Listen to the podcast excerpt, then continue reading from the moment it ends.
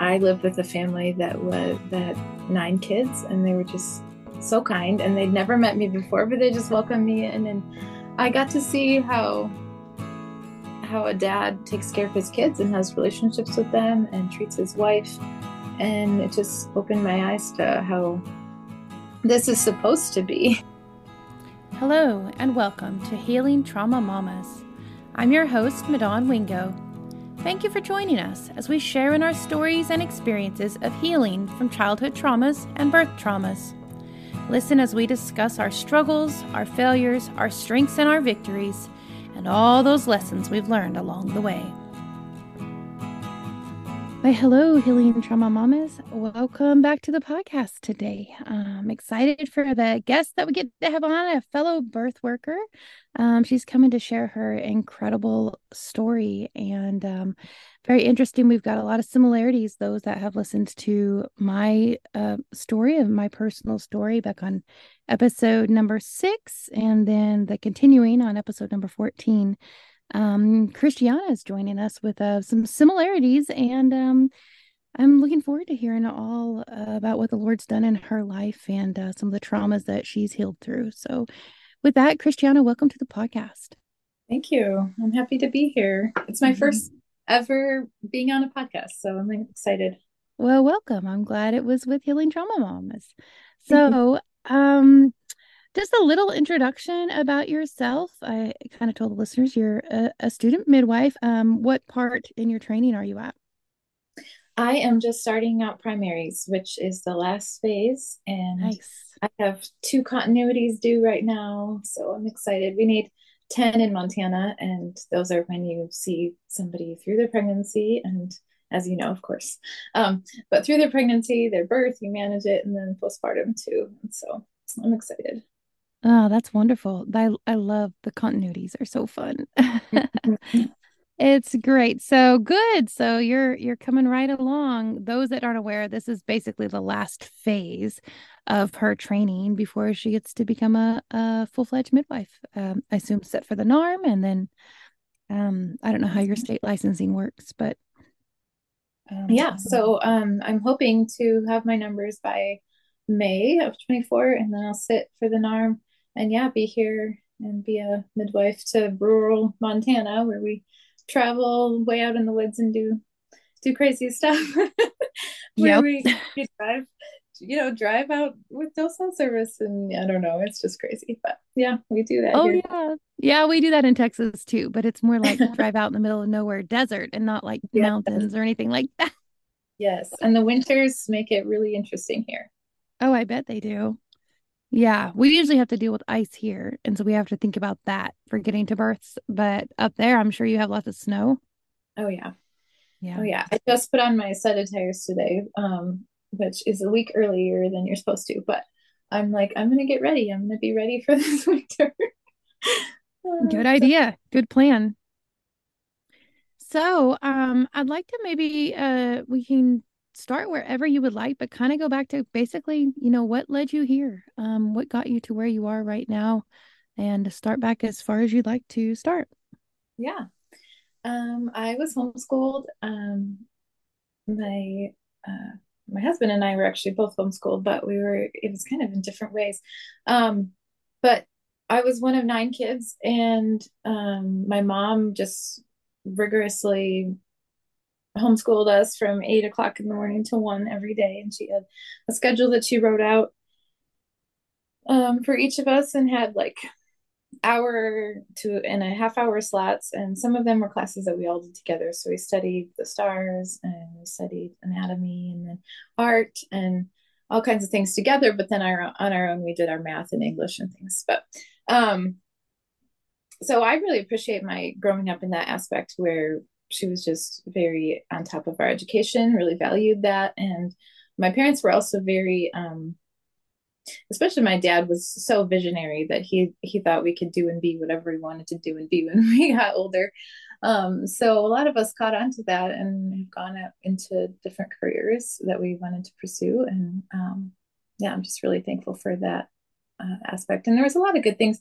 We're um, a Christian conservative family. My dad was a pastor of a non-denominational church, but we had a lot of flavors of like um, Amish in there because we we had a lot of ex-Amish people in our church, like newly ex-Amish.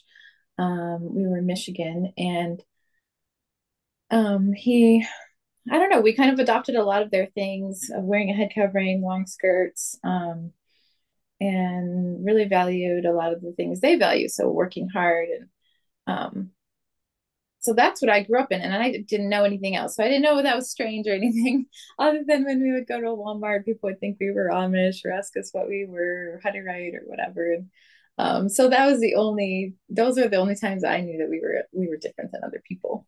Um, but had lots of friends. Of course, we hung out all the time on Wednesdays, Sundays, so I didn't feel lonely. And especially with nine kids, you never feel lonely. um, yeah. in a family. But um yeah there were i just thought i had a really happy childhood.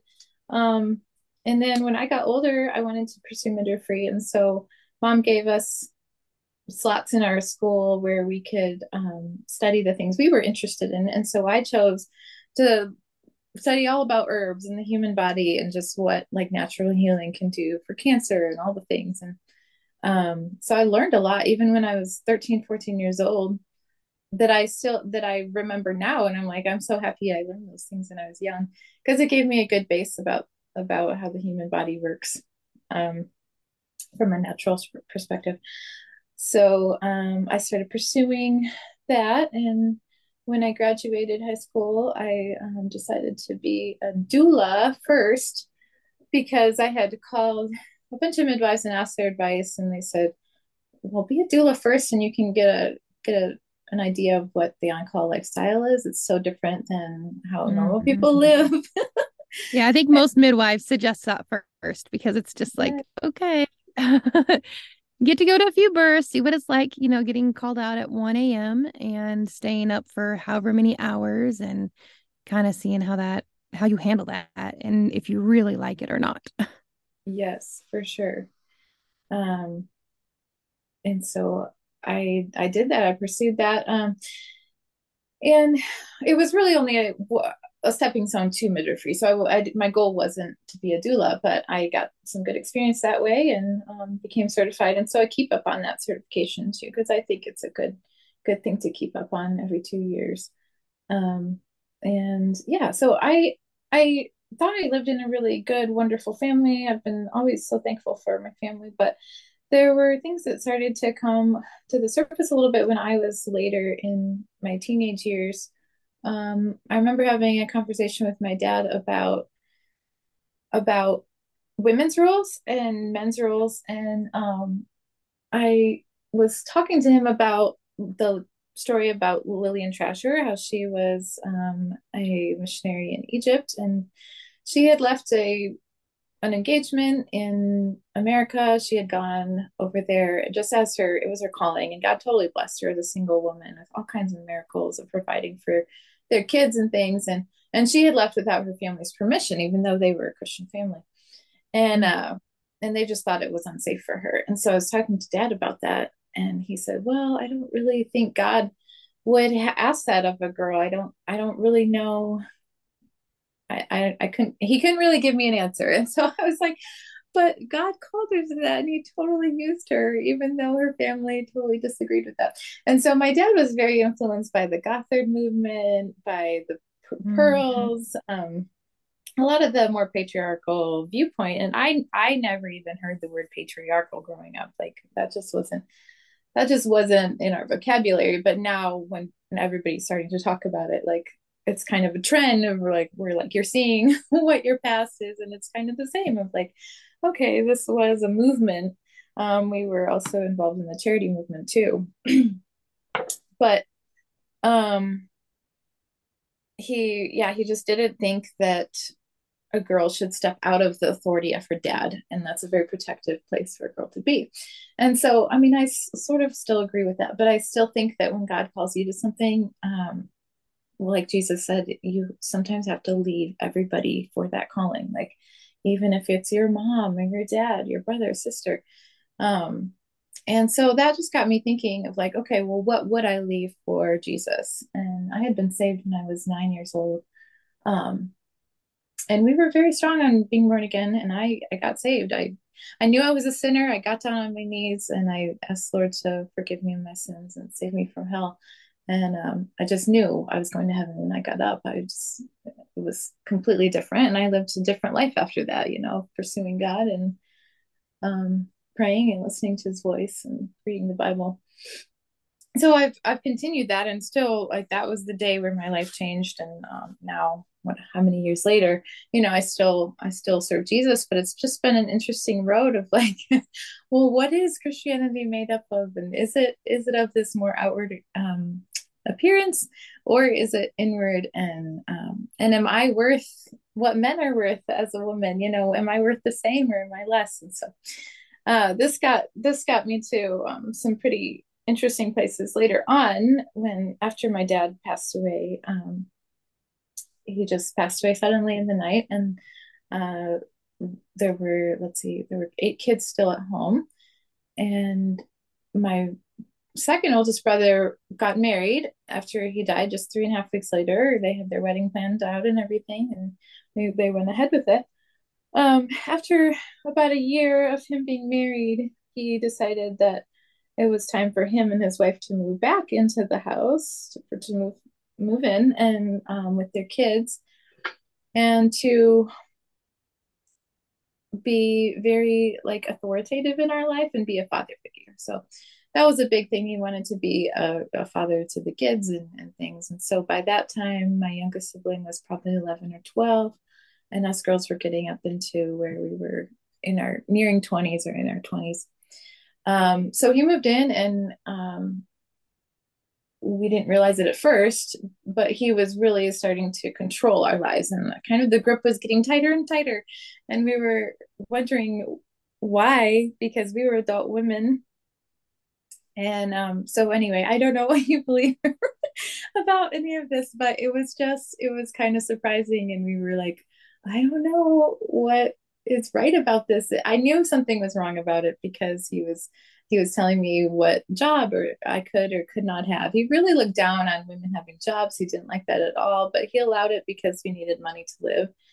And mm-hmm. uh, so we decided to kind of stop talking about our jobs when we got home every night because he didn't like hearing about them. And he started to um, give us very long speeches at night about what he believed and if he had seen something during the day or heard something then his wife would tell him about what had happened and he would just talk and talk sometimes up until 10 11 and i was in midwifery college at this point so i um, was really busy and, and tired and all of us had jobs. Down to my little sister we were working so hard. Um, some of them were working in grocery stores some of them were doing lawn care and um anyway. was it expected that everybody would stay up and listen to him? Yes. Yeah you yeah. didn't have an option to go to bed? Yes. Uh so we had yeah so we had our family uh, devotionals in the evening and he would yeah keep us up for a while i don't know. It got to where we just had to kind of agree with him before we went to bed because he wouldn't allow us to not agree with him before going to bed. And um it was more of a, a brainwashing rather than a like in love like giving you the information and allowing allowing you as adults or even as kids you know to decide what you want to do with this information. And so do you think his uh, heart in the beginning was he felt like you guys needed protected and taken care of. And so he came in to try to do that. Or do you feel it was like he had an opportunity to come in and be over you guys and rule the nest basically? Yeah i think in the beginning he had a really good heart um because all growing up i mean we didn't we us girls didn't all weren't always around the boys because they were always working outside and doing guy things while us girls were inside um working on the uh working in the kitchen and on the garden and things so um he was always just a great brother. I mean, all my brothers treated us very respectfully and stuff. But um, yeah, I think he started with a good heart. Um, his wife, I helped them with their kids being born. Um, I do think that there was some some some trauma in his life that affected him. Um, so starting with my dad dying suddenly, um, he was pretty close with my dad and looked up to him and and still does. So when that was suddenly taken from him, I think that was a, a trauma in his life. And then we were on a short mission trip.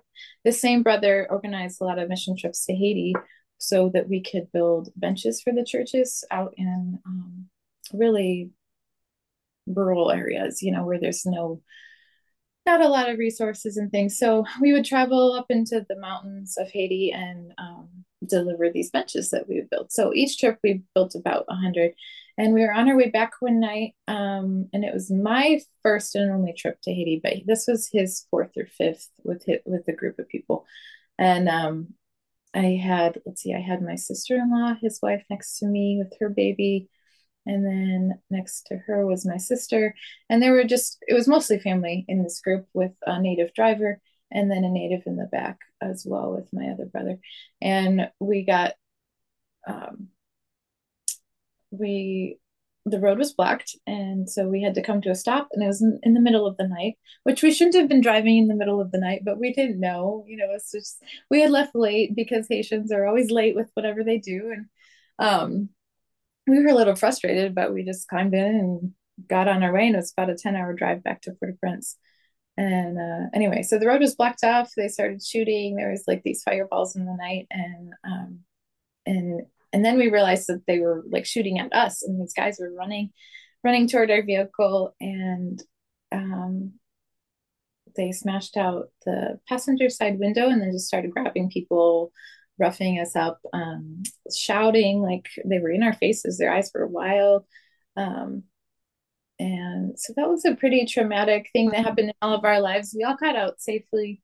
They did um, steal a lot of things. We had to get temporary passports to get back in the states, and um, and the one the one kid, uh, my sister-in-law's brother or got got pretty roughed up but he was okay. And um, we were just thankful to get out of there alive. We just we i shouted at the one guy next to me. I was like jesus jesus. And i just thought hopefully he understands that word because i didn't know creole. And and he he got super scared and he ran off. And so i think um i think that jesus was totally there and his power was completely there in the moment. It just um before that it was just very a uh, very helpless feeling. And i think that's what trauma comes from partially is from being helpless. Um, and mm-hmm. so brothers felt like they couldn't they couldn't take care of us girls because they had they were threatening us.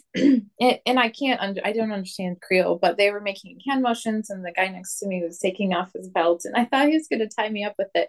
But i didn't know and i, I just had this terrible feeling like something something awful is going to happen and I need Jesus here right now. And so that's why I shouted at him. But um, yeah, he ran away. They all ran away about the same time. And then we were able to pull away from there. Um, but anyway, it just, it just was, and it was something in my life. It woke me up to, you know, panic attacks and even Christians can have panic attacks and, and, um, and still like that was in 2018. So now it's 2023 um i i can't handle gunshots. There's often times where i i hear anything that sounds like a gunshot like uh fireworks around fourth of july and new year's and i just melt into a puddle of tears. I can't i can't handle it. And um did so, your family all like did you guys talk about it? Did you guys like do any work um with each other and then with anybody else to kind of work through what you all had been through not really. Um, we got back, and my family was just so, the rest of them were just so happy that we had made it through, and our church refunded some of the money we had lost, and um, they were super kind about it. But there wasn't really a platform to talk about what we had gone through, and especially the sexual part of it. And I don't even know what the guys were saying, but it sounded it sounded like they were um, wanting at least one of us girls to get out of the vehicle. And um, the one said in, in English, that's some of the only words they know in English is I love you. And they shouted that.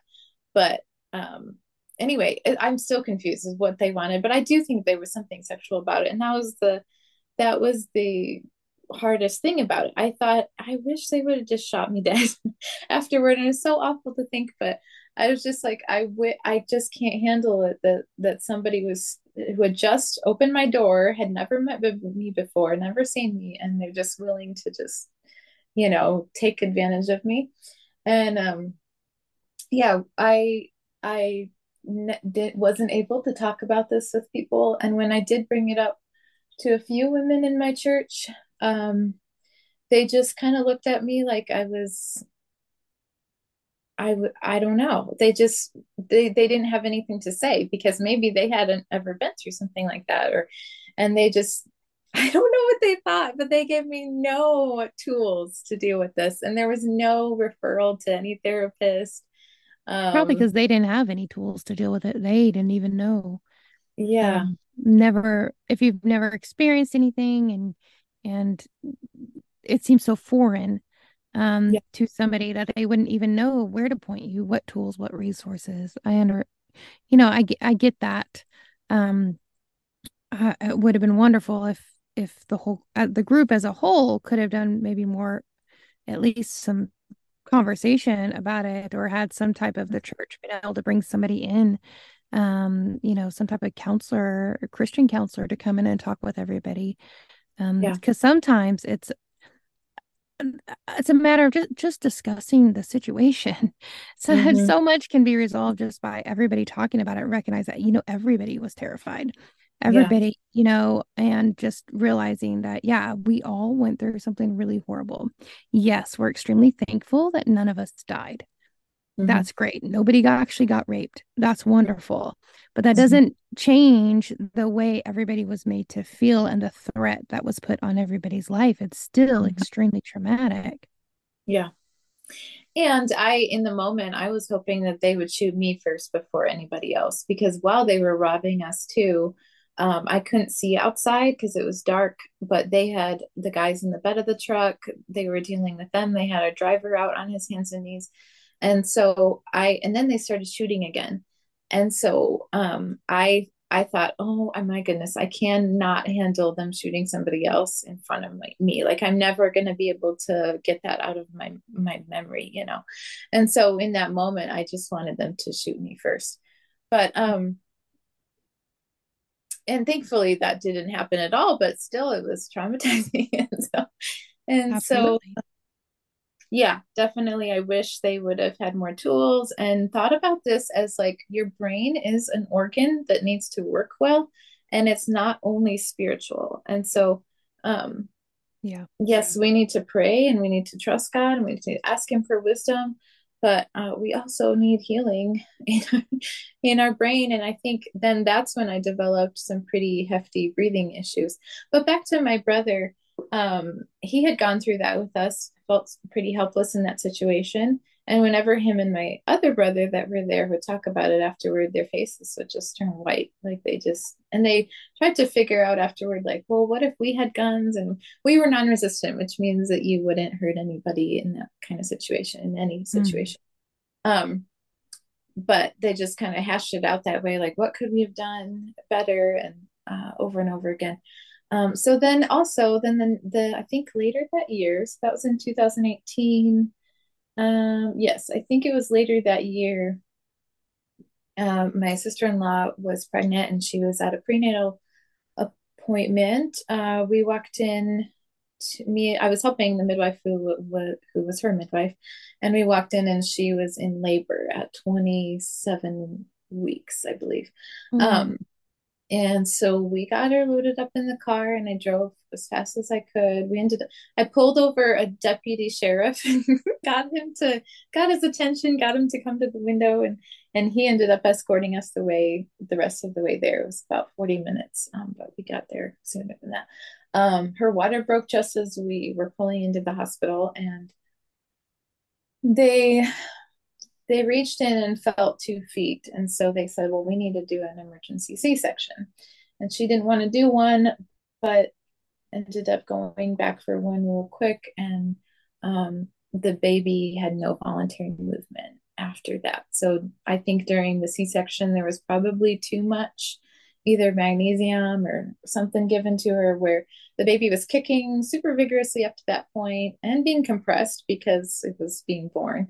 Um, but yeah, it just he made no voluntary movement. We didn't know anything about this until about three and a half hours later when she was in recovery in the ICU that we were told that they had been working on him that whole time doing CPR and his heart rate would come up to 100 or so and then and then would crash again and um and they just couldn't keep it up so uh, they said well we can life flight him to another hospital and he might die on the way or you can just hold him here um, as he passes away and so she chose to hold him um and so yeah i was there i was there with them through that and uh, it was it was heartbreaking because I thought, how am I supposed to ever be a midwife when I'm going to see possibly see this again? You know, see a baby die, and it's just heart heartbreaking. I couldn't I couldn't handle it. Like I I thought I I can handle a, an older person, even like my dad, who was only 45 when he passed.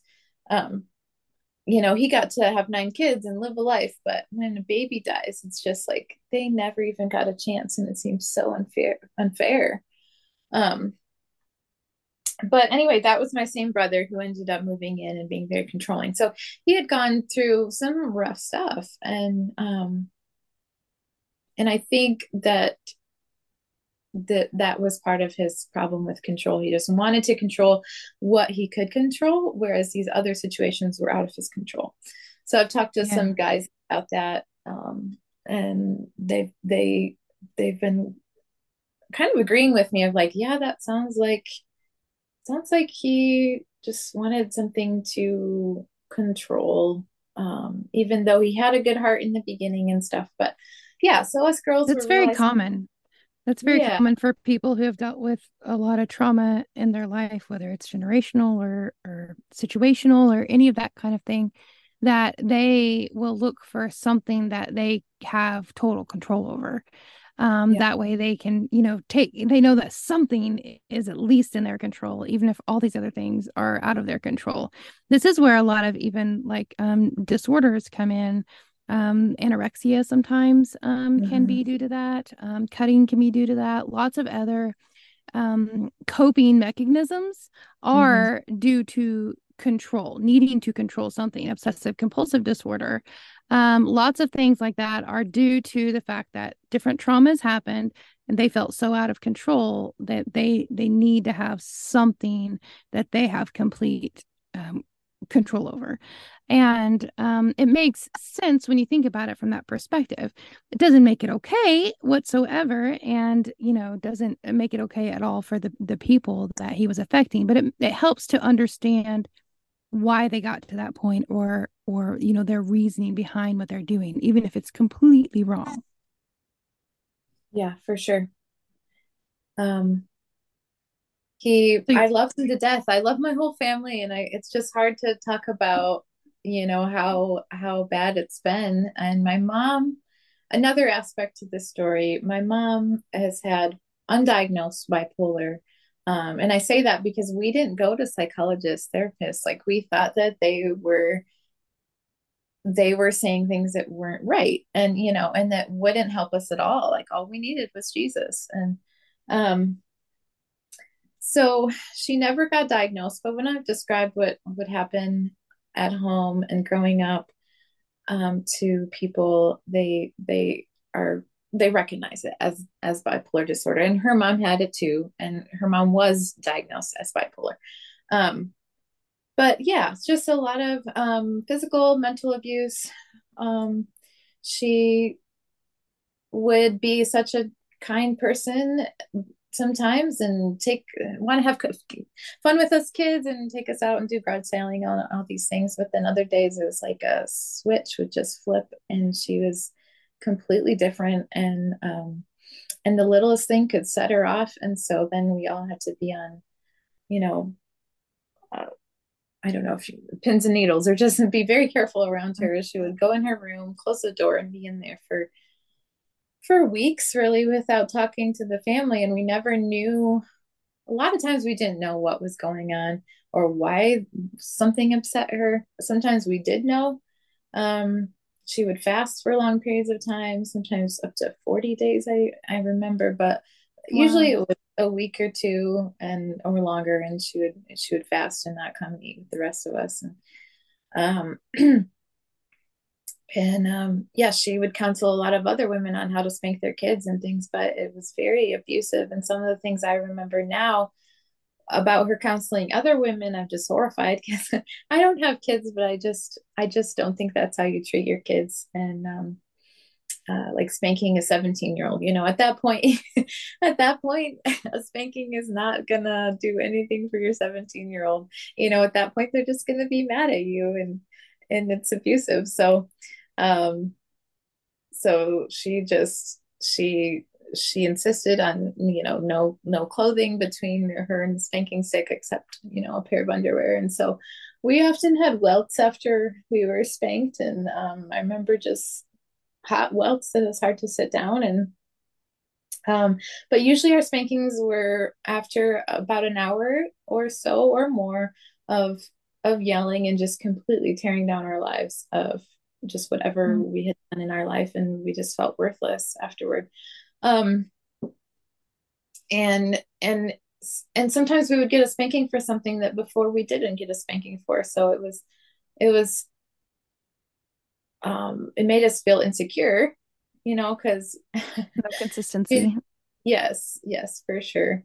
And my dad, my dad didn't always know what was going on at home because he was working and often gone. And um, so I don't blame him for being outright abusive, at least not in my experience.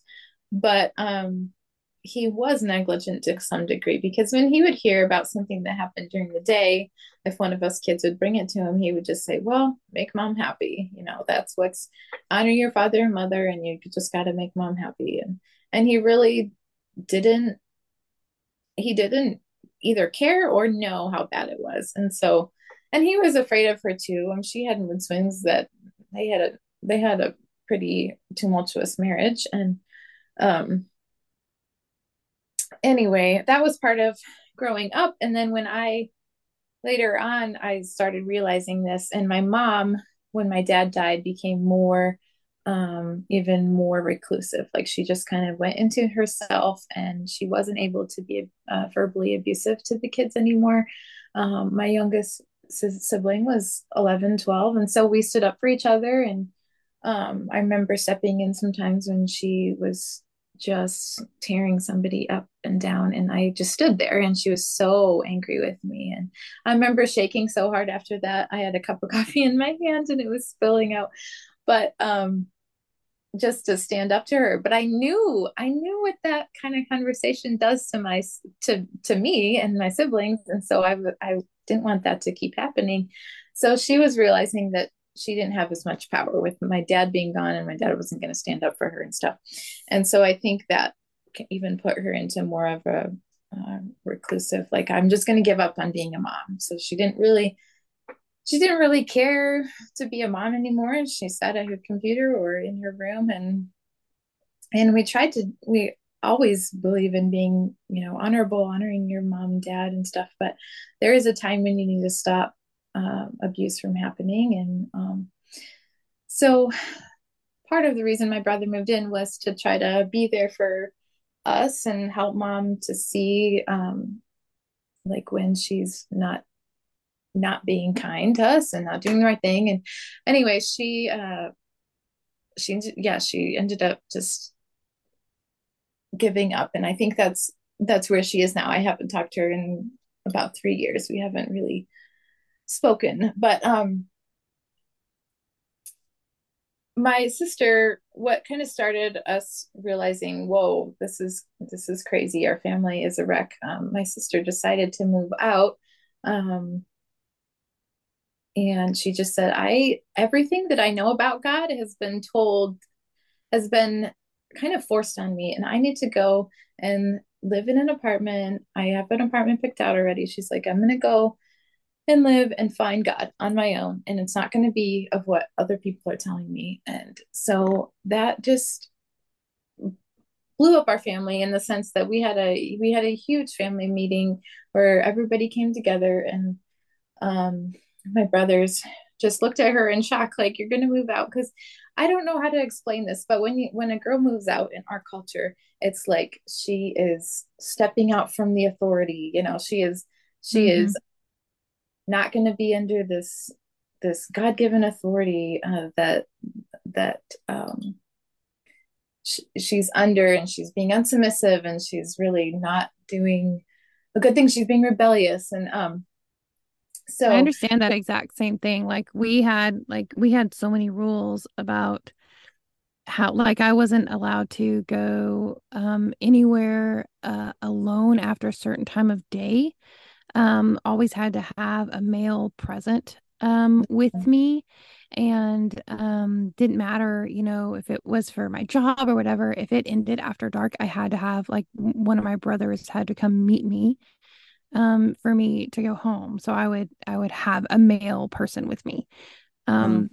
Yeah, we had something you know similar, and then the same thing. If if if you chose to step out on your own, then you're stepping out of your of the authority that you're supposed to be under and then are you just completely disregarding god and stepping out from that because he set up this authority it's supposed to be the way the way they set it up you know in his in their perspective Mm-hmm. And yeah, and so then their whole like order is crumbling down.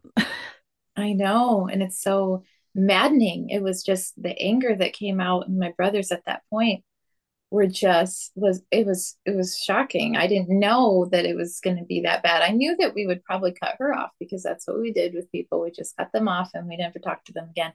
But um I didn't know that it was going to be so um, like dynamite, you know.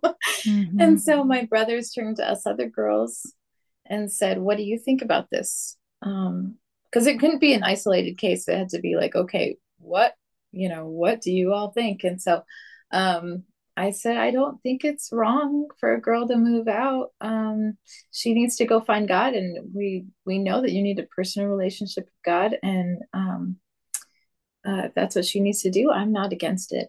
And and they just just were so angry. And me and my older sister um, were put in that place because we were the only ones over 18, other than my um, sister that was moving out. And we were just put in this place of uh, what are you going to decide? Because you have to agree with us or not agree with us and you have to either shun her or not shun her. And we didn't use the word shun but basically cut off from the family um, yeah and not talk to them ever again. And yep. so i said that i can't do that. That was an impossible thing for me because um, the sister was really close to me. Um, i figured if she needs anything at night um, if she gets sick and can't hold down a job or whatever happens, I need to be there for her. And there's there was no way that I was gonna not let her reach out to me or go to coffee with me, have a relationship, whatever.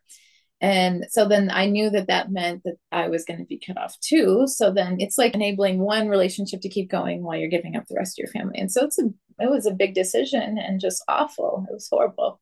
Um, so I asked the midwife that I was apprenticing with to, I asked her if I could come and just stay with her for a bit. So I loaded up all my stuff and walked right past my sister in law who was cooking in the kitchen with all my huge bags of stuff. And she, I don't know, she probably saw that it was my stuff and not my sister's, but um, I just loaded up my car. I figured, I don't know for sure if I'm moving out, but I'm going to find out. And so I went to my preceptor's house and just knelt on the floor and cried and cried out to God and asked him what what I'm supposed to do while I'm in the middle of school. I was I was doing a bachelor's degree, so I still have to keep up on my assignments. And um, anyway, it was a Thursday, and I realized that um, I just had peace, just complete peace. Like, yes, you can move out, and it's okay. I'm going to be with you. Um, I was really sick at this point. Um, I had a breathing issue that would just give me lots of chest pain. Um, when I would get up and walk around, it was undiagnosed. No doctor could figure it out at that point. I had gone to as many as I could afford, and then I would stop because I couldn't afford it anymore. And um, over and over that happened. And anyway, so I didn't have a job, um, but I was in midwifery college and and attending some births. Um, so it was really just a scary thing to think about moving out because I didn't have money. You know, you just don't know where Yeah.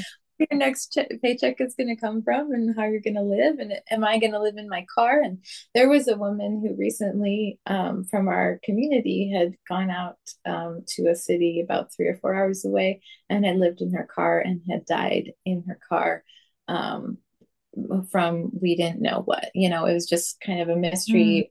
Case and she, I, we knew she had been begging. We didn't there was probably some mental illness going on there or we, i don't know her complete story but that was in the back of my head like am i going to be like her? Am i going to live in my car and then end up end up begging for money because i i can't afford to live? And so um uh, yeah, it was just it was a lot of struggling, but at the same time, I knew if God was with me, it would be okay. So uh, there was another family meeting on Saturday, and I went back to, to my family's home. And by that point, Miriam was not invited because she wasn't. Um, my sister wasn't invited because she wasn't part of the family, and um, anymore. You know, she wasn't she wasn't going to be invited anymore to the house. And then um, we sat down, and I said. Um, uh, well, let me back up. My brother, my brother said, well, you know, I've called you to this meeting. We're um, talking about what we're going to do with Miriam and then what we're also going to do moving forward.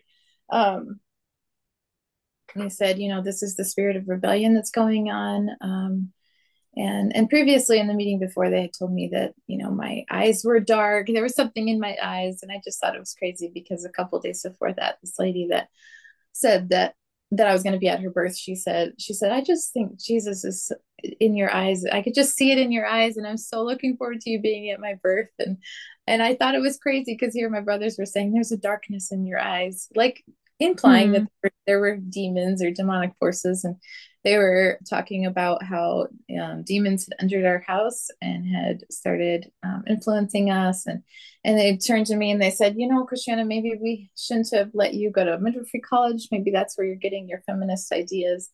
Um, and I didn't even know what feminism was. I just, I just like, um, I'm learning to catch babies, and I don't, I don't even know what you're talking about. Um, so later I found out what feminist meant, feminism meant, but um, yeah, in that moment I was just like, man, it must be something bad because I don't even know. Um and they they were like maybe we shouldn't have allowed you to get jobs and because you're obviously getting these ideas from somewhere that you need freedom. And and and i asked them for verses. I said what are the verses that you're using to back this up where you can cut off a, a girl a grown woman um, because she has moved out of the house. She still wants to be friends with you guys and still come over sometimes. And um and they just were very angry. They used some of the verses um about the headship order and but it all had to do with marriage. It was like having to do with marriage in first corinthians 11 and we we said the last time we checked we weren't married and you were not our our even our father. Um but yeah you're not our husband and so we were most of the time I wasn't talking and I was crying and I didn't know what to say but um there was just a lot of weird things that were said.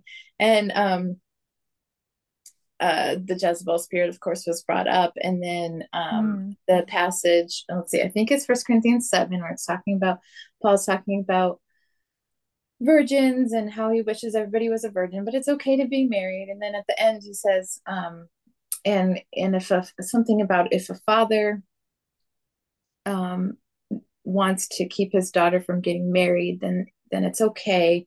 Um, and that's in the King James Version. In other versions, it actually says if a betrothed man um, wants to keep her virgin or doesn't, you know, he can either marry her or not marry her. It's really up to him. Um, uh, but in the King James, it's a father. So they said if a father can decide that you can't get married to somebody or married at all, you know, we have authority. We have the same kind of authority as a father and we can tell you not to have a job or not to do this or that and what to wear. And you that's being married or not married is so much more than all the things we've told you not to do and do. And and um so they really twisted scripture and completely like uh, wow just twisted it all up. And and i was i was pretty confused for a little bit after that because i went back to the midwife's apartment um after afterward and i just prayed and prayed and had to work through a lot of things. But anyway in this meeting uh, my brother my brother said if you don't agree with me 100% on this and you're not going to support this i don't want you around my kids. I don't want you to be a demonic influence in their lives. Uh, we can't have that in this house. We're not welcoming demons into this house. Um, so if you're not going to agree with me 100% on this decision to cut uh, the other sister off um, you are going to find your stuff out on the lawn in a few days uh, i think he said in three days um, so i said well I actually I I decided a few days ago I'm gonna move out and um I had already had my stuff at the midwife's house and in my car. My car was completely packed with stuff. And um, so I went around the room and I hugged everybody. I said, just know that this is not me who's cutting this relationship off. This is you who decided to um, and cut the relationship off. I still, I still want to, I still want to come over for dinners and do things. And they said, don't you declare things like that in this house, woman. You know, you're not the one, you're mm. the one mm. who's cutting us off because of your decisions. And they got all fired up. And um, he said, he, the main, my main brother who was doing this, he said, um, if you, if you want to come back for dinner or anything, um, you're going to have to have a long talk with me. So don't even think about coming over for dinner before you call me and we have a come to Jesus moment. Um, and my mom, the whole time, in these two meetings that we had just just sat there and almost said no, nothing um she just i it was kind of a betrayal too because mm. um you know this is her daughter these are her daughters that are going to be cut off and she's just sitting there like she doesn't care or this doesn't affect her or um and that's kind of been the attitude she's had over these last three years. I was i was cut off i walked out and um just cried buckets and went back to the midwife's house and um, she came out to the apartment and we just talked and prayed together. We didn't i didn't know what i was going to do. And uh, i ended up traveling around. We went down to colorado. Um, there was a connection with another student midwife and she invited me to come down to her community which was um, a very welcoming uh, christian community where uh, they a lot most of them had been missionaries to foreign countries. And um, i lived with a family that was that had nine kids and they were just so kind and they'd never met me before but they just welcomed me in and i got to see how how a dad takes care of his kids and has relationships with them and treats his wife and it just opened my eyes to how this is supposed to be. mm. There was one moment where he somebody needed a fork or a spoon in the in at the table and he jumped up and he had had one knee replacement that I think he had to do two times. Anyway, he was hobbling to the kitchen to get them a fork or spoon. And um, I just was completely in awe. I just did not understand how a guy, a dad, a man would get up and do that because in our in our household it was girls would jump up and get something real quick if any of the boys needed something and we'd say oh i'm so sorry i didn't get that earlier whatever um, mm-hmm. And uh, there was just some different moments where i was like whoa that's that's servanthood and that's what real manliness looks like and um, so i was still struggling with uh, my chest pain. I didn't know if it was a lung problem or a heart problem. Um, but I I traveled around and and it would come in bouts of like a couple months where I would be just completely weak and I couldn't I couldn't hardly even stand up enough to do the dishes or sweep the floor or something. You know, I'd just be dizzy and it was awful. And I ended up going back to my sister's house because my two sisters had um, that were that were cut off from the family. They were living in an apartment um, and they invited me to come live with them. And there were some hopeless moments there because I was so sick and didn't know if this was something deadly or what was going on. And, and uh, I remember one night my sister and I just we just sat in the dark because we we didn't turn on the lights and um we just cried. We just like mm. what are we going to do with our lives? Because they both were working so hard and they were getting afraid to leave me alone because uh, there were times where i couldn't talk um, and i would just cough and cough like crazy. And and they didn't they needed help. Like they needed other people in their church or somebody to help with my care um, because i often couldn't get up to like make myself breakfast. And so my sister started leaving um, breakfast that i could just sit down and eat basically.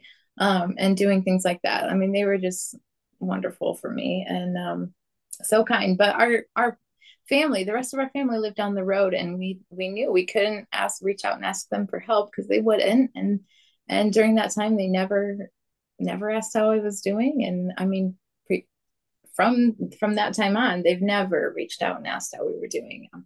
Um so yeah it's it's it's hard because it's like they say we care about you so much and this is the reason that we want you to be under our protection. And but really that's not love when they really don't care about us. I could have been dying. I wasn't dying but i could have been. I didn't know. And um, they just really didn't care didn't reach out. And so um, that's not real love. And and i mm-hmm. i've met people in in um, in the area or that know my mom and know my family and they're like oh they really do care about you and they'll just try to say nice things and i'm like no they don't care about me. They uh, somebody who you love you wouldn't do that to. So right. um no i don't i don't believe that and um that's not real love. That's kind of a twisted twisted love um and i'm they, so glad I, you got to go see though you got to go spend some time with some other people and get to see yes. you know what what real love looked like and yes. a real sacrificial, you know, caring for each other um like we're supposed to love and that's wonderful that that you were given that gift yes for, for sure um i got into a healthy church and um got to just i just traveled around i ended up going out to spokane for clinicals i worked out there for at some different birth centers uh, when i felt better and um got to meet more people and just just really soaked in what what real Christianity is. And at that point, I decided not to wear the head covering and uh, always wear long dresses. I went back to that scripture, First Corinthians 11, and I said, Well, I don't think I can honestly say that I believe that I need to wear this. Um, and so I thought, well, it would be hi- hypocritical for me to do it if I don't believe in it. And uh, so it was a big step for me to take that off because I was in a community where that was very, um, very expected of you, you know. And if you mm-hmm. had done it and now you take it off, well, now you're worldly and and you're really off yep. the defense that one.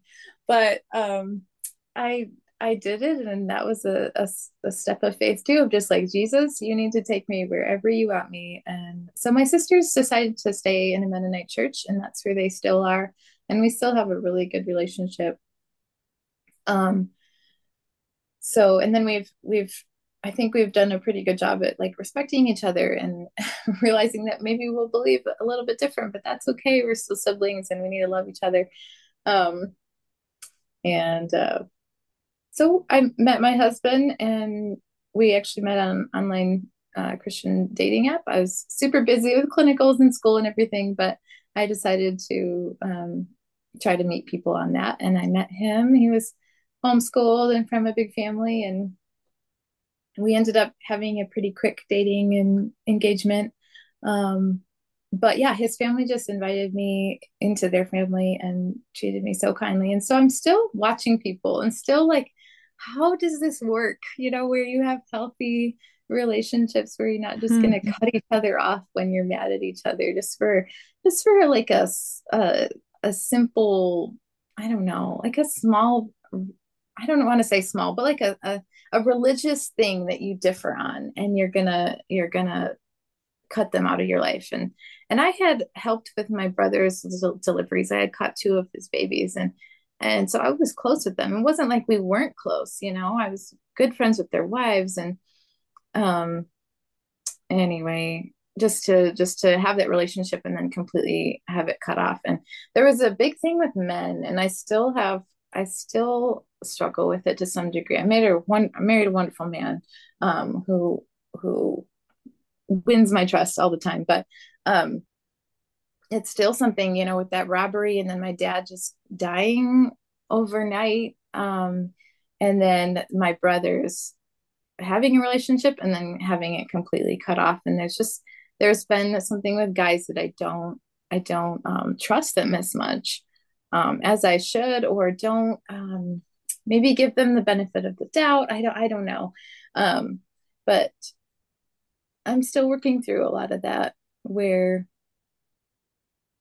all guys aren't the same and they're all they're not all going to try to take advantage of me or completely cut me out of their life you know and so it's it's been interesting to work through that yeah, I know how hard it can be, like feeling secure in relationships that you're not going to mess up and then feel like, oh no, I'm going to have to apologize or I'm I'm going to get cut off or I'm going to get, mm-hmm. you know, mm-hmm. punished or whatever. I know from my growing up and it sounds like you had some very similar things that you know there was always this fear in the back of my head that I was going to get I was going to do it wrong and then get punished um for it um mm-hmm. no matter like there was lots of different types of punishment or, or, or what that might be it might be like what you're talking about like this, this big huge um talk that lasts you know a long time and going into to the mm-hmm. evening or for us it was a quote unquote scripture from the lord or writing from the lord that would be just berating us for you know different decisions or who knows what. My one of my sister-in-law's was uh, punished and i still think about this because i was i was an adult. I was 18 when this happened. And one of my older brothers i uh, well my older brother i biological brother i loved him dearly and he was the one that i i even now i do have some relationship with him but mm-hmm. even him like he was the kindest sweetest person um he cut uh, they the church punished his wife. The patriarch punished his wife because she did something he didn't like and his wife didn't like. And so they cut her off from being able to have family meals with us. And it mm-hmm. sounds like you can probably understand what a big deal that yeah. was. And and we all went along with it like she wasn't allowed to come up in in fellowship with us at all she wasn't allowed mm-hmm. to come mm-hmm. into our our main building for for meals together and stuff and i still think about that now because i was 18 then and i was like why didn't you stand up and say no this is ridiculous mm-hmm. you know and and go take my food and go eat with her which is what i should have done which I'm yeah. thankful for forgiveness, you know, but I still think about that. I was like, because we were all swayed with, you oh, know, like these this patriarchal person was making the decisions for all of us and we all had to abide by that and and we all and I was like even this man who my brother who was so kind and generous to everybody was like the sweetest person he literally like cut his wife off from from relationship with people for it was like 3 months wow it was a long time and i was just like why did we allow that that was that was wild, but there's something about that group thought. And I know they've done lots of studies on that, you know, like if the, it's something's different if it's a if it's a one-on-one, you know, decision versus a group um decision and how people will be swayed by the group's decision um on things and and I mm-hmm. definitely mm-hmm. feel like growing up where you were told to listen and obey and and you know always default to a certain thing and walk on eggshells and have mm-hmm. this fear in the back of your head all the time that you might do something wrong that you need to apologize for or you'll be punished for that yeah. that that changes the decisions you make and so i just want to applaud you for standing up and being like nope i can see this is wrong and i need to i need to step away from it even though you knew the consequences of those actions with your relationships yeah there there was a time before that that I knew that something was wrong about our situation. We weren't going to a normal church. We were just attending home church with my brother's father-in-law and his family, but my brother was really in charge of it and kind of running it. Um, in a in a way and and now he really has a big hold on it from what i hear um it's just gotten worse and worse where he has his little cult going on and um just very wow interesting things coming out of that. But i knew i knew there was something wrong and we were really focusing on uh, organic eating and against big pharma. And that's more of the stuff we were talking about together.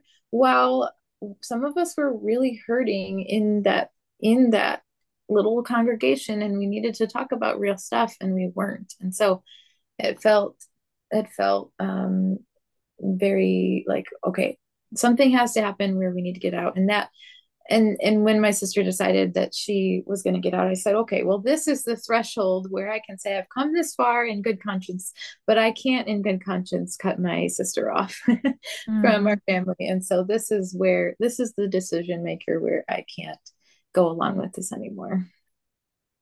Well something else i wanted to point out which i thought was pretty amazing um, you may not have have listened. I don't know listeners you might remember if you have listened to the on episode 15 um, we talked with uh, ashley king who's a midwife and her story is absolutely amazing. If you haven't listened to it you should absolutely go back. Um, but uh, there's some similarities here uh, christiana between your story and hers. She um, she ended up moving in with the midwife she had been working with. Her she mm-hmm. been homeschooled and they had allowed her to to be working on midwifery and she ended up leaving and ended up moving in and that's like her second uh, it's her family now um that's those that midwife's children are her brothers and sisters now and and she took her mm-hmm. in and and she really helped take care of her and help you know her with such a trying time and and standing on your own feet and i think that's really neat um to see that that was something very similar for you that yeah. happen and and to her. So i just applaud those women out there that are you know stepping in and, and welcoming people into their home to just be like hey you're in a situation. I'm gonna do all that i can and really be that with women you know really be that like it that's in all instances in in mm-hmm. every way that you know we are needed then we can be there. Yeah for sure. And that's what i needed for people to say stay in my home. You need to heal. You don't need to work um, and that's what happened. My, the, my preceptor, she said, just stay as long as you need. And she didn't really pry into what was happening, but I told her what I wanted to tell her. And, and we prayed a lot together. But at the same time, she wasn't trying to force me into anything. And um, then when I traveled around Colorado, I lived in Wyoming for a little bit. Those families too were just like, come and heal. And, and that's totally what I needed. I didn't need somebody to try to push anything on me because I would have just run. I would have ran away, yeah. you know, probably been homeless. Um, so I ended up finding out what was wrong um, last year. I have a vocal cord dysfunction. I went to an allergist, um, an allergy, an asthma specialist, and he diagnosed me with um, with what I actually have. Um, and that was a vocal cord dysfunction. So different things in the air, like in the springtime, it's worse. Different things will aggravate it and they'll spasm on me where I can't get a good breath in. And so then that's where all the chest pain and the coughing comes in. Um, mm-hmm. So then he just gave me a couple um, prescriptions to things that completely take care of it. And it was a very simple fix after four years. Oh, man. this. Yeah so so it's just it's an answer to prayer but also god just takes you through some hard things sometimes so that he can be there with you and just really refine you. And i don't know there were a lot of days where i was i was so sick and i could hardly get out of bed and just chest pain. I mean chest pain that just takes over your body. Mm-hmm. and um and i would just watch the sun come up and then watch the sun go down and, and there wasn't much i could do. And uh and god was just so close to me in that in those times you know and i i love the fact that i can get in my car and i can drive around and go to people's houses now um but i also know that like that was a special time too of of just sitting and being with god um so yeah there's different seasons in our in our life yeah, I love that he he doesn't tell us that we won't ever go through hard things. In fact, he guarantees we will go through um mm-hmm. lots of things in this this world, but I think it's amazing that that through those things that that's really where he shines and he really shows us, you know, like that's that he's there and like in those hard moments that he's got your back. Like he's yeah. taking care of you. And all of those like super hard times in my life, I know I can say for sure has brought me so much closer um to him. Being sick myself and going through being, you know, um shunned and and just lots of, you know, all of those different types of of very traumatic, very life-changing things that each time those things have just brought me closer and closer to him. But it was a also a decision. You could have stayed you know on those days where you were just watching the sun come up and the sun go down like you could have got into very depressive state. You could have decided to be completely woe is me and i'm going to be ill forever and and and, it, and that would be a natural thing that would happen to people and i don't know maybe you did have some moments like that um, I remember I did when I was so sick. Mm-hmm. But then, but God, yeah. He shows you, like, hey, no, like, this is not the purpose I have for you. There are so many things and wonderful, you know, things that I have ahead for you. And this is something to, you know, grow you and to really relying on him more and trusting him mm-hmm. more and and having that actual relationship and not just this on paper i've been told forever this this or this but knowing him yourself and what a tremendous difference that makes in your life yes and i was struggling with the whole thought of well if you have enough faith and and you'll be healed. And why aren't you being healed? And this must be anxiety. So you just need to remain calm and then the breathing problems will go away. Um, so then I just had to totally give it to God. And He really just said, rest, just rest and sit with me and be with me. And you don't have to fight for healing because that's when I would start to try to have faith for healing. It was like a fight and would almost make the problem worse. And it was just giving mm-hmm. me anxiety about it and i just had to say okay god you know this is you. And also to be thankful for where i was at in life. Um but yeah it wasn't like healing just hit from that moment. It was probably two years later that i finally got a diagnosis. Um but yeah another kind of aspect to this is how marriage works because what i had grown up with is how is the whole idea that the man is very over the woman and and things. And i wouldn't call myself a modern day feminist at all because i don't believe in abortion. I think abortion is killing babies um, and some different things that the feminists stand for i don't stand for. But at the same time um, i think we need to we need to see that in our in our christian churches these days we are often really putting down women um, and not in a biblical viewpoint. Um, so I don't know. I just I'm learning and I'm still learning from my husband and how he treats me. And I like when I'm not I don't have dinner at 6 30 every day. It, it, like at first I almost was like, You're not mad at me that I don't have dinner at 6 30. And he's like, No, I'm mm. not mad at you. you know, it's like we are a team and we're working together and we're not it's not this you know king that comes home and i just need to be at his feet and serve him. Because he needs to serve me at times. We're a team. We're working together. And yes he's a leader but um he but also and forth the taking care of each other back and forth is so, yeah. important. And uh, that's that's so much of what a marriage is is both of you giving 100% to the other person. We're you're it's mm-hmm. reciprocal. It's back and forth. And i think one i think the word that came out to my mind when you were talking about that was was value. You are of mm-hmm. no less value than he is. We are both considered i mean really if you're if you're going to go through go to romans romans 8 is going to talk about how we men and women are heirs with christ. We're both heirs. We're both um you know um heirs to the kingdom. So there is neither one is above the other that mm-hmm. we are both valued and of great great worth. Um and there's there's there's different roles but that has nothing to do with value. Mm-hmm. yeah. And and calling like we both have callings in our lives and we don't have to have one stopping us from the other of the calling that jesus calls us to and we need to encourage each other in those. And so um yeah just something I'm still I'm still dealing with is like, whoa, how how do you raise a family? And we don't have kids yet, but um, you know, how do you raise them where you encourage them in their callings and even the girls in their callings, but you don't oh. put you don't put the boys down because you're trying to bring the girls up and you don't put the girls down because you're trying to bring the boys up, you know? Yeah neither one there's no there's no there's differences just because of the uniqueness of people mm-hmm. but there's not I, I, can tell you as a mama of six children like there are so many different unique things in each of my children and as they're growing you know my prayer often is like you know being able to visualize their their great different callings on their life due to their specific personalities, right? Like I can see different things in each of the children.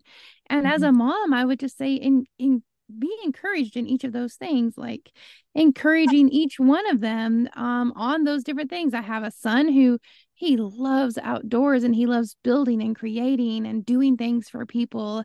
And I just keep encouraging him in that. And like, you're so great at that. Good job. You know, I really mm-hmm. see how mm-hmm. you're doing that. But I have another one who who's just great at building people's personalities up. Like mm-hmm. she's great at she loves outdoors too, but she is great at making people smile and finding special unique gifts for them and re, you know really just bringing little things for them and being such a giver to people and just daily saying things to her like wow you are such a great giver like i see how compassionate you are and i'm so looking forward to what calling the lord has on your life with that mm-hmm. Mm-hmm. there's no yeah. difference between how i talk to my boys and how i talk to my girls in that they are yeah. all so valued mm-hmm. yeah so i wrote a book about my story and sometimes i'm like you know why did i even write that book because my family you know is probably gonna hate me even more and they probably do. Um just that was horrible you know you're just dishonoring the family by telling telling all the things about our family. But at the same time i get i get random messages sometimes from people that i don't know and um and they just tell me how they can relate to it and how it really encourage them. And one girl yesterday at church, uh, she came up to me and gave me a hug, and she said, "Your story was so inspiring." She said it was a lot like her story growing up, and um, there were a lot of similarities. And she said, "I prayed about." It after I read your book, I felt like I was supposed to be a midwife, and I just prayed about it, and I'm pretty sure that that is what I'm supposed to do. And so I said, well, here's my number and let's talk. I could totally That's great. through this. That, and um she's like i really feel like it's a calling and um so i don't know. It's it's so sometimes i'm like i still ask myself why did i write a book? It was just kind of i i had i had somebody close to me tell me that um it was just vomiting to the world you know? Putting my story out to the whole world like a diary. But it's real life and you have to mm-hmm. talk about the real the real nitty gritty stuff because that's what other people can relate with. And I'm so glad you are because that's something I've purposed to do for years. My husband and I talk about it. We'll joke, we're like, when I write that book, when I write that book, it'll be in that, you know. But yeah. I haven't ever actually done it. And I'm so glad you have. I think that there are a lot more people out there with similar stories to ours than we realize um and i think just just putting yourself out there and you know letting them hear like what you've been through and how you've you know you've been healing through all of that and mm-hmm. and what it looks like on the other side i think that is something that people are longing for. And so i think that is such a great thing that you did and put out there. So give us the name of your book. Yeah. Am i brave or am i stupid? And uh, it's a memoir um, by christiana and i did my pen name is Bee. So christiana Bee and where can they buy it at? Amazon. It comes in hardcover and then you can also get it on Kindle. Oh, awesome. Great. I'll make sure and put a link in the show notes for our listeners if you want to go. And I would encourage you to do so. Go and get Christiana's book um, and read it. I'm going to make sure and put it on my next list um, to read. I, I always have a reading list that is continuing to go, and I'll add things into my cart. So, okay, the next time I'm going to get a book, it's that one. um, so, I definitely am going to go read it myself. And I want to thank you so much for coming on the podcast and sharing your story and sharing, you know, how you've been able to heal even through all those things. Do you feel like, and I feel like this way, like healing is there, there's not a I've arrived, like there's a con- mm-hmm. continuum of what's going on, and there's different things that will come out that I didn't even realize was still there um and why it's coming up and then just dealing with it and healing through it when it comes up and i figure yeah. you probably have some similar things um, yes, for sure. And it, it, comes up in really ugly ways sometimes. Sometimes. very confusing why this is happening to me. And so then I have to work through it. Yeah. And I would encourage you um, to work through uh, one of the things and I encourage everybody to to to do is we get in, entrenched and really indoctrinated in so many things when we are young um, and with our families because we're imprinted, you know, with with that family and the things that they have said and done, and they have the things they have said about us. And when it comes to value, and we're talking about value here, um, if you've been devalued in some way, that sticks in your mind. And I just want to encourage everybody like, stop. This is where I talk about taking our, our thoughts captive and really confessing what is the truth and, and then purposing to believe what the truth is about ourselves. Like you were told that you did not have as much value as as a man or as a even a boy. Many mm-hmm. times I was told the same thing. And that that is not true at all. So there are going to be many times where that thought may creep into your mind again and you stop it and you say nope i am very precious jewel above rubies. I am i am just treasured by my father and by these people around me that love me. And that is what i'm going to stand on. And I, that is a continuing thing. That's a renewing of your mind daily um, when you have those thoughts come in because i know they're going to come in that are lies. Stop and think, where did that thought come from? Why am I having that thought? That's not the truth. Let's mm-hmm. walk in the truth. Yes, for sure. Wow, this has been good. And I know we've had similarities, and that's why I reached out to you. It's like, this is happening to other people, and we need to share stories so that it reaches people that it's happening to them and they don't have a voice and they don't know what's going on and what to choose. Um, but we've walked through this and we're going to keep walking through it. Absolutely. There is freedom and there is joy and healing on the other side. And um, anybody out there listening who needs more encouragement, um, reach out. I'll make sure and give a link that you can reach Christiana if she'd like on um, in social media and come check out her book.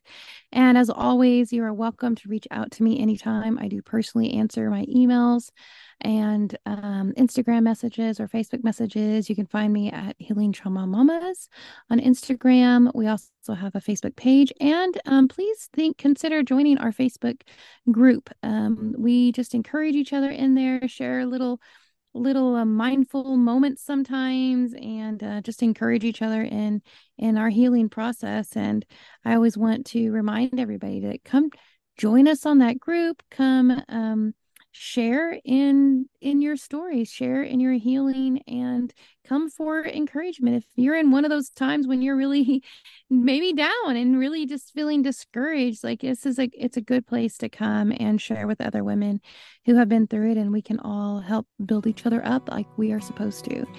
Um, so with that i just want to say thank you all the listeners um, for joining us once again. Christiana thank you so much for coming on the podcast Thank you for listening.